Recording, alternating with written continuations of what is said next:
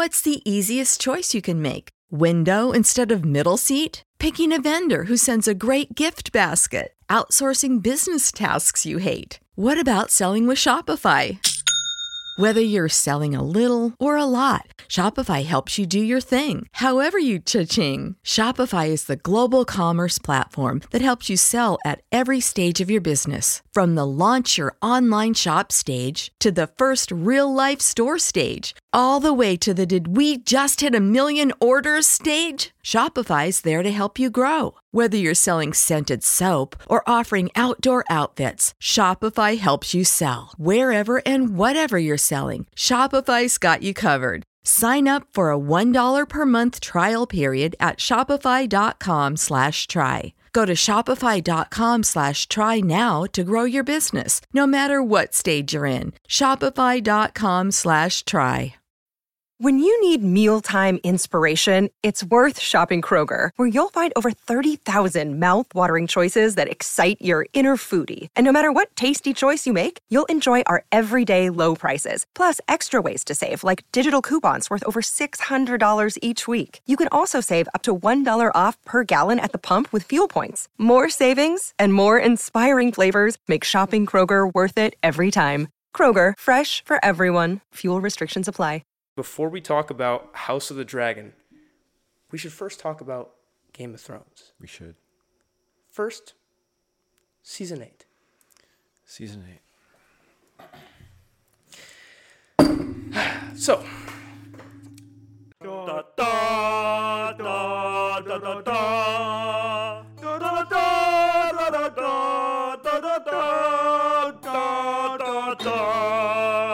Welcome back, everybody, to episode number 26. Today, we are going to be talking about a little bit of Game of Thrones, but the majority of this is going to be about House of the Dragon. We just watched episode number 1, and I think I should also mention, this is not Richie. This, if you're listening on audio only, we have a special guest here. This is my good friend Jordan, and he is a huge Game of Thrones fan, and convinced me to watch House of the Dragon, and now we're going to be watching the whole entire season together. Maybe not every episode together, but we're going to be watching the whole season. We're giving you our reactions to episode 1 and our feelings about it, and then when the season finishes, after episode 10, we'll come back and review the whole show. But if you'll notice, Jordan has a lot more hair than Richie. That's the key. That is the key. That is the key, so he's already a more impressive specimen overall. Mm-hmm. But now let's get down and dirty before we talk about House of the Dragon. We should first talk about Game of Thrones. We should. First, Season 8. Season 8. So, first thing about Season 8 is... now, no joke, Season 8 deeply affected me as a human. It affected my psyche. It affected many people. It did. In a very deep way. Children who are not born yet are affected by Season 8 of Game of Thrones. Honestly, though, jokes aside, Game of Thrones has been huge for... I'll let you tell this story, but it has been huge for... It's basically how we became friends, right? Yeah.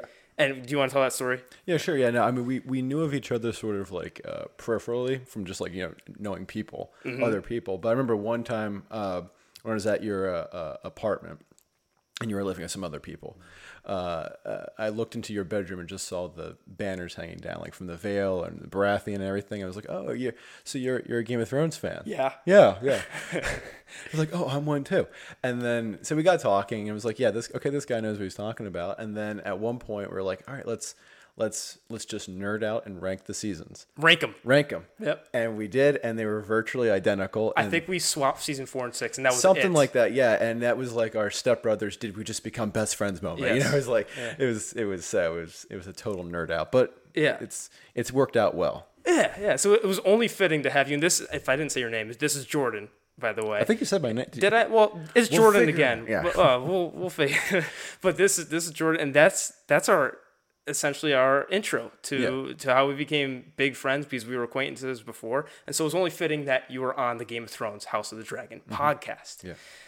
And so Game of Thrones, we won't batter this to death because it's been said before. It's been very well battered by this point. Yes. But. Would you like to give some 2 cents first of what Game of Thrones, the peak Game of Thrones meant to you and just how great the peak of this show is? Yeah, no, I mean, it's such an important show just in television in general. I mean, it really did change people's perspectives of what a television series could be in mm-hmm. terms of it being cinematic. Obviously, just the budgets for TV shows have gone up so much, and a lot of that is traced to Game of Thrones.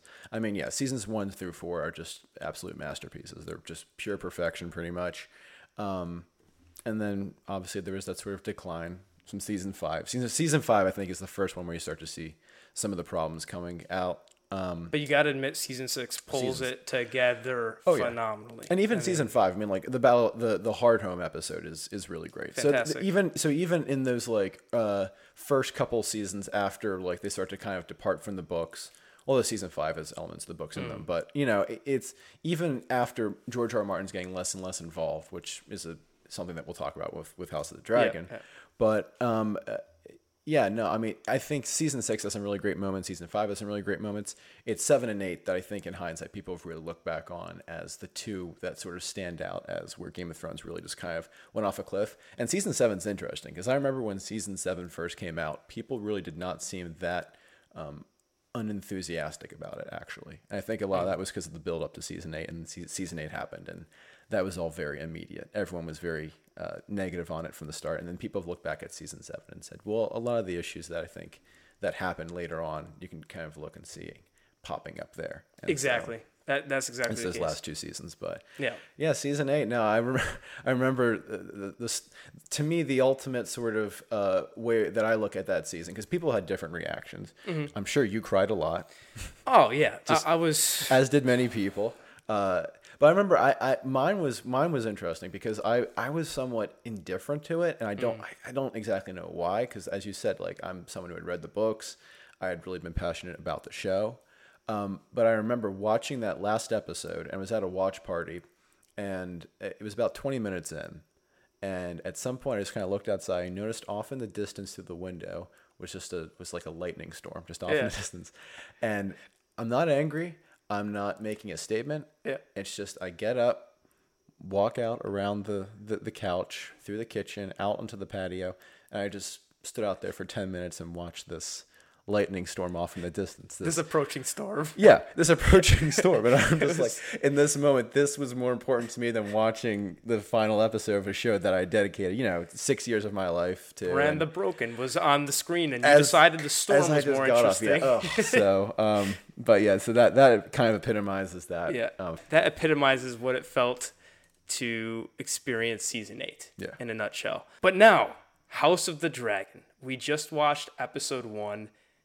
Brand new, came out within the past hour or two, and initial reaction online, this is just based on like IMDb reviews, very positive, super positive, almost more positive, I'd say more positive than us, because our initial conversation about this is not bad, not excellent, right? Would you say that's generally your feeling of the premiere of House of the Dragon? Yeah, no, I came into this with very limited expectations. I mean, I was not expecting something that was going to wow me. I was not expecting that. But I guess I was sort of surprised that it felt different than I expected. It did not feel... the pacing felt different than Game of Thrones, how that had been presented. Mm-hmm. The intro was very different, obviously. But... I think it was just the key was I didn't want to hype myself up too much. I know when the trailer first came out, you seemed pretty negative, and I had to kind of talk you into like, no, it could be good. This is very important. You talked me into watching House of the Dragon, mainly because I was so heartbroken by season 8, and you said, listen. You essentially told me that D&D, the old creators, they're not part of this, and George R. R. Martin is very involved, right? Yeah. This is a book he wrote, a prequel to Game of Thrones, mm-hmm. and could you tell us more about that? George R. R. Martin is supposedly very much involved in the House of Dragon. Yeah, no, he really pushed HBO to make this their first sort of Game of Thrones spinoff. They had other ideas, and this was the one that he wanted to tell. I think it's a good first one, because obviously I think HBO's, they're planning other spinoffs now, and they're going to do one with Jon Snow. I think this is a good starting point, because I think there's elements from the original series that are clearly present. It's a fight for the Iron Throne. You know, mm-hmm. that sort of central element that made, you know, that was so key to the original series is there. So there's some familiar stuff. It's you know, you have your sort of family squabbles and everything.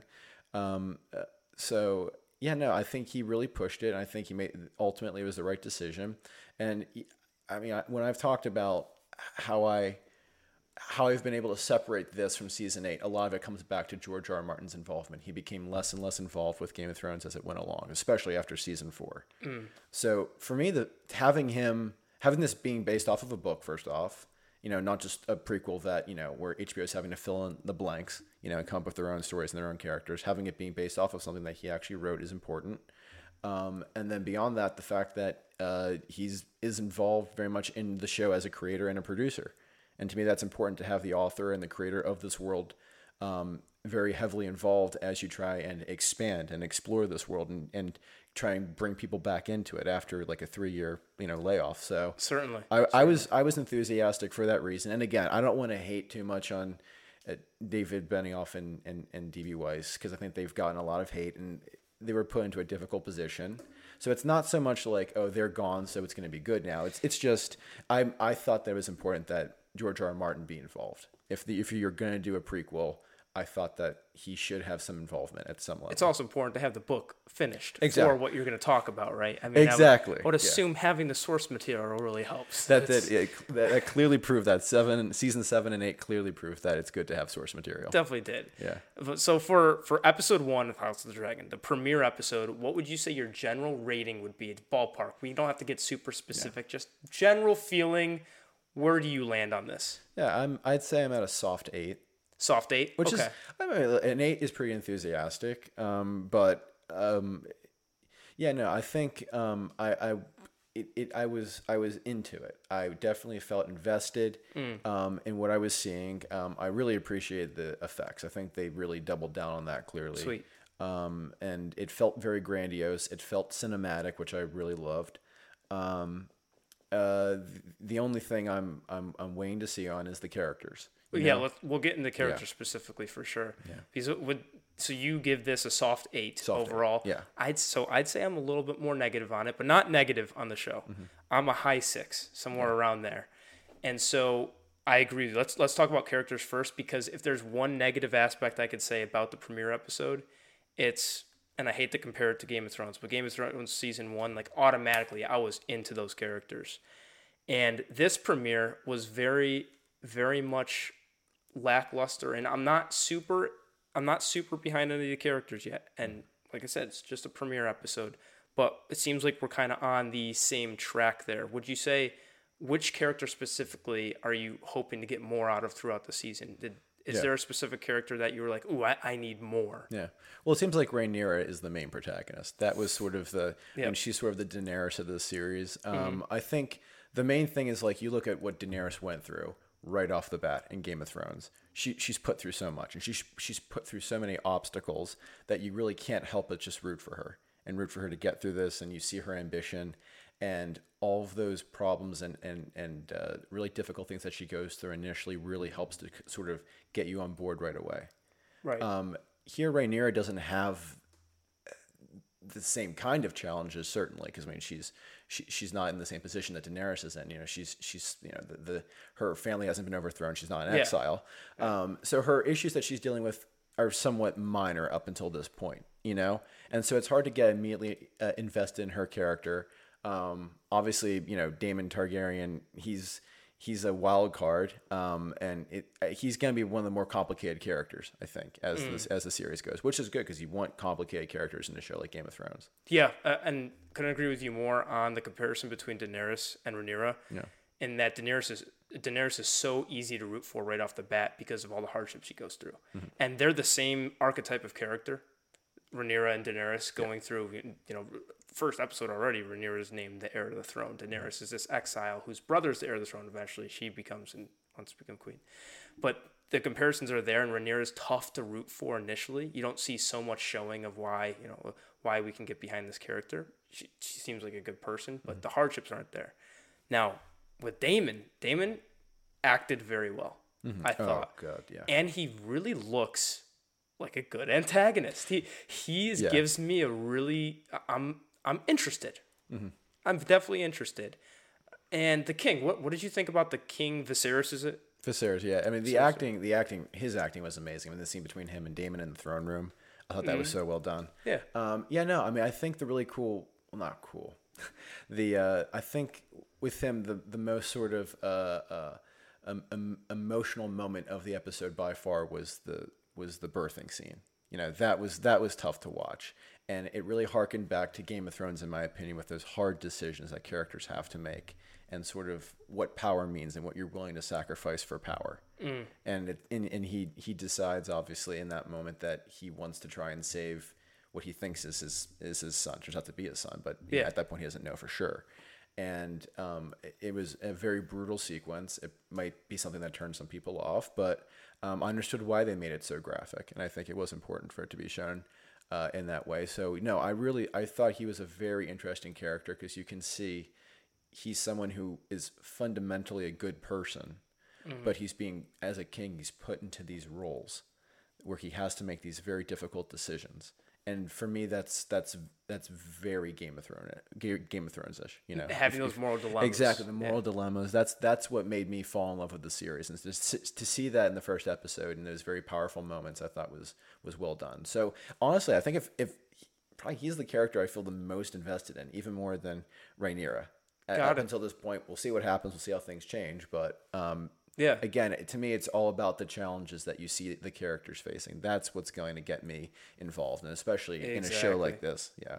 Exactly. Yeah. If you wanna live up to peak Game of Thrones, characters are everything, and that's why I give this somewhere in the high sixes so far. I don't hate it whatsoever. I'm looking for more, and I'm going to continue to watch, and I'm hoping that my expectations are obviously exceeded by the end of this. So character-wise, it was very much, the king had to make that difficult decision. You have Daemon, who seems like a really good antagonist. Rhaenyra looking like starting with this ambition, and she seems grounded. We'll see where she goes. Any other side characters? Well, I know we had Hightower. Otto Hightower, yeah. What did you think of the Hand of the King? That's Hightower, correct? Yeah. There's so many names. There are. So. Yeah, and I think the first thing I realized, and I talked to you about, is the days of the Jon Snows and the Robb Starks are gone. The easy names, we're now going to get some really weird, complicated Targaryen names, and the Hightowers are obviously going to play a very key role as the series progresses.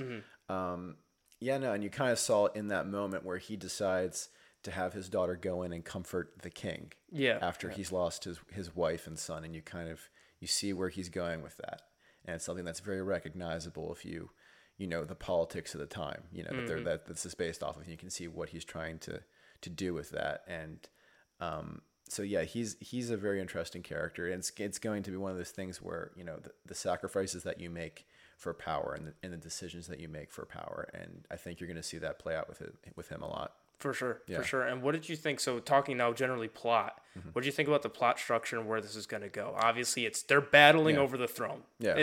This could be called Game of Thrones, essentially. It's another Game of Thrones. It is. And that's what I talked about earlier, was why I thought this was a good first spinoff series for them to do, is I think you have a lot of the elements that made Game of Thrones what it is and made it so popular present. It's a fight for the Iron Throne. Here it's more, you're following one family mostly. I mean, you have the Hightowers and you have other families kind of around it, but we got one Stark. Remember the Stark? He comes in. Yes, exactly. Yeah. So there's other families, but this barely. And this is really going to be a struggle within the family versus what you had in Game of Thrones previously, where it's Lannisters and Starks and Baratheons. So I guess from that perspective, it'll be less complicated, but. Yeah. So the names will still be complicated. Like names will remain complicated. Names complicated, more so. Story less so. Yes, is what we're gathering. Yeah. Plot by the end of this. Now this story's already written, just like Game of Thrones season 1 through 5, where so people knew what was going to happen. People know what's going to happen in this season as well, correct? Because you read the books. Well, I read the original the five that were written for the main game of for Song of Ice and Fire. This is based off of Fire and Blood, which is a spin-off book. I actually have not read that. Okay, but you know what happens. I know what happens. Got it. Yeah. Got it. Yeah. But maybe they'll surprise us with specific things, and we'll take different directions. Sure. So. Yeah. But general plot structure throughout this seems like it's going to be a battle over the throne, and something that I think should be mentioned here is: do you think they'll follow the same structure as Game of Thrones, and they'll have an episode 9 twist, or do you think they'll keep that structure of having an episode 9 something crazy? Yeah. Ned Stark dies, Red Wedding. Yeah. The season 4 there was a battle at the wall. On the wall, yeah.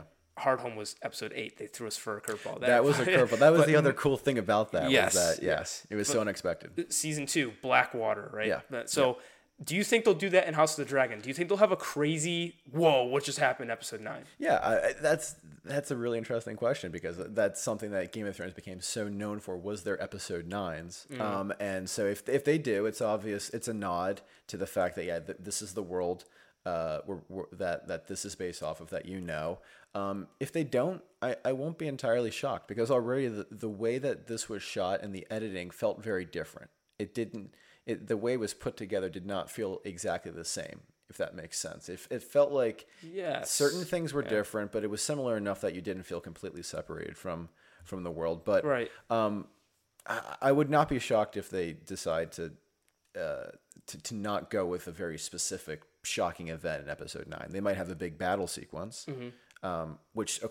They could probably afford now, because it should be mentioned that the budget for their cinematography and whatnot is $150 to $200 million. Mm-hmm. They have the money for it now, which season 1 Game of Thrones, when it started off, did not. Yeah. They had $5 to $6 million per episode. Yeah. This has a lot of money, and you could tell from the episode we saw. Like, what'd you think about the look, the experience, the dragons? How did you think all this? I really liked it. I liked, first off, the dragon designs were actually slightly different than the ones from the original series. If you look at them, which I liked. I thought that was a really cool decision to not have all the dragons look exactly the same. No, I liked the whole look of it. I mean, it was very dark. If that literally, I mean that very literal. A lot of the sequences were actually just shot in very low light, so I could tell that they were going for a look. That one shot though. At the opening of the dragon flying in over King's Landing, you know what I'm talking about? The clouds there, and they were really showing off. They were like, "This is what we can do. Look how much money we have." Exactly. Look. So I liked that it had more of a cinematic feel. Again, as Game of Thrones progressed, you watch the first season of Game of Thrones, and it's great in so many ways. It's probably the best written season of all of them, but the world building is not necessarily all there, and as the show progressed more and more, it sort of developed its look. With this, you could tell they have it down. They know exactly what the world looks like. It's one that I think is very familiar if you've read the books. I think they've done a very good job. Again, I think a lot of that goes back to George R. R. Martin obviously being involved, so he's going to be able to be advising constantly on like the looks of stuff when they come to him with design. I don't think he can advise that much though, because he's going to be spending a lot of time writing, right? Yes, that's... So he's still got to finish a couple books, right? Come on, George. It's been 11 years. I remember when I was watching, when I first started to get into Game of Thrones, and I forget who, but someone had like this projection based on his writing technique, where they said we think somewhere between 2014 and 2018, The Winds of Winter will come out, somewhere in that timeline. And I remember thinking, my God, if I have to wait till 2016 for The Winds of Winter to come out. Let alone 2018. I'm like, there's no, I don't know what I'll do. And lo and behold, here we are, 11 years later. And look, he's writing some really big books. I get that. But obviously it would have made things a lot easier if, A Dream of Spring had been completed before the show finished, let alone The Winds of Winter. But what can you do? Yeah.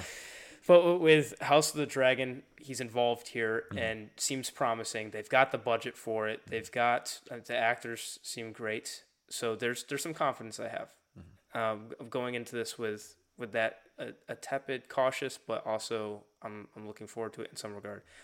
So we went over characters, we went over the cinematography of the plot of it. What do you think about the dialogue so far? Just we've only watched one episode, but just based on the hour that we saw, does it bring you back to that? Does it have that Game of Thrones dialogue?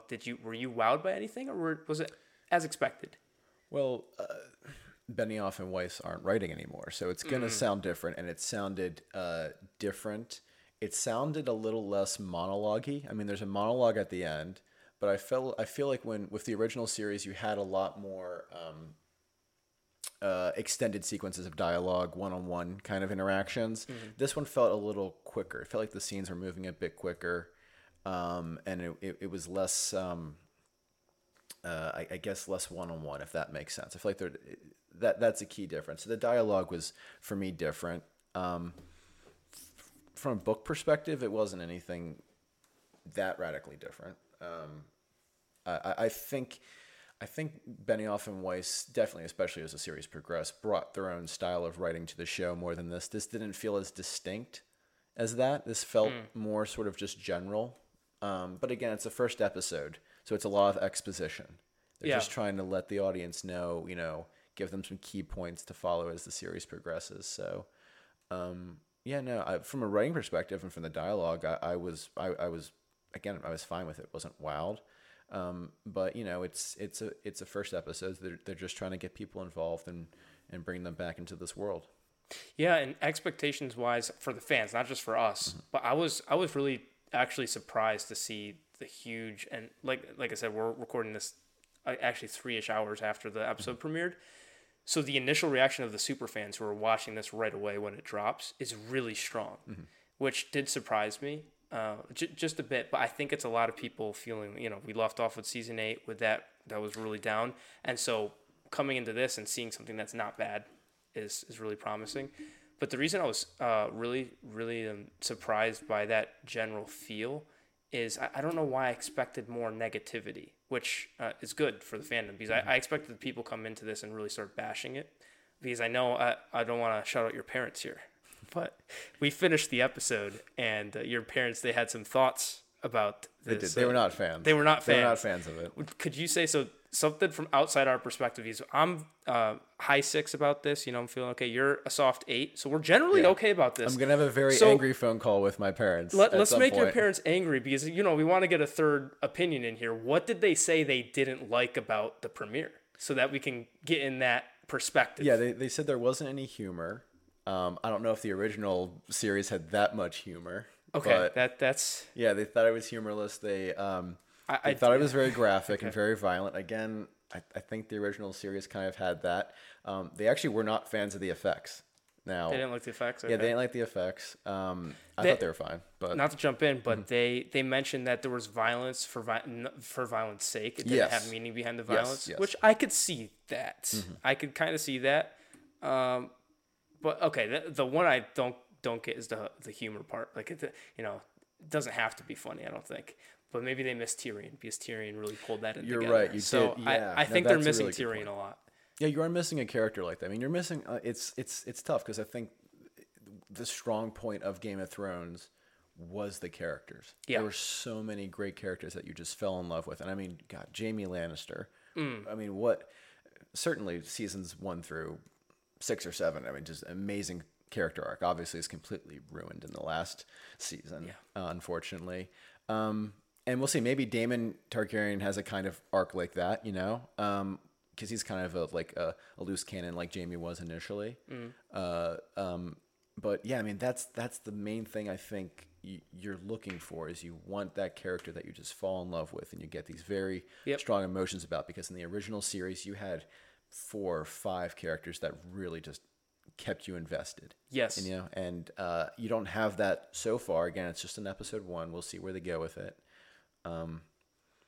But yeah. Yeah, so the House of the Dragon will live or die with its characters. I agree. If by episode 2, 3, we start to see I'm still not really rooting for you yet, I'm still not really invested, the show's not going to do super well. Mm-hmm. At least how we feel about it. So if it really does pull those in and gets you that Game of Thrones feel again, I can't wait. Mm-hmm. We will see. I'm very excited. Yeah. I mean, we will see. We're going to have another episode. This is a rather quick one, but we're going to have a reaction and review of the House of the Dragon after the finale.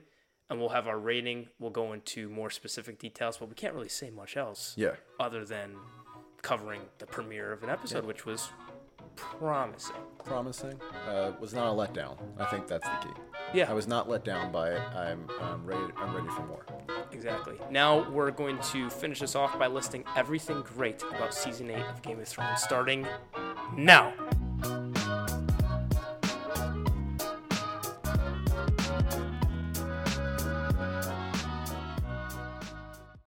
When you need mealtime inspiration, it's worth shopping Kroger, where you'll find over 30,000 mouthwatering choices that excite your inner foodie. And no matter what tasty choice you make, you'll enjoy our everyday low prices, plus extra ways to save, like digital coupons worth over $600 each week. You can also save up to $1 off per gallon at the pump with fuel points. More savings and more inspiring flavors make shopping Kroger worth it every time. Kroger, fresh for everyone. Fuel restrictions apply.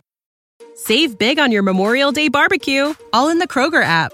Get half gallons of delicious Kroger milk for $1.29 each. Then get flavorful Tyson Natural Boneless Chicken Breasts for $2.49 a pound, all with your card and a digital coupon.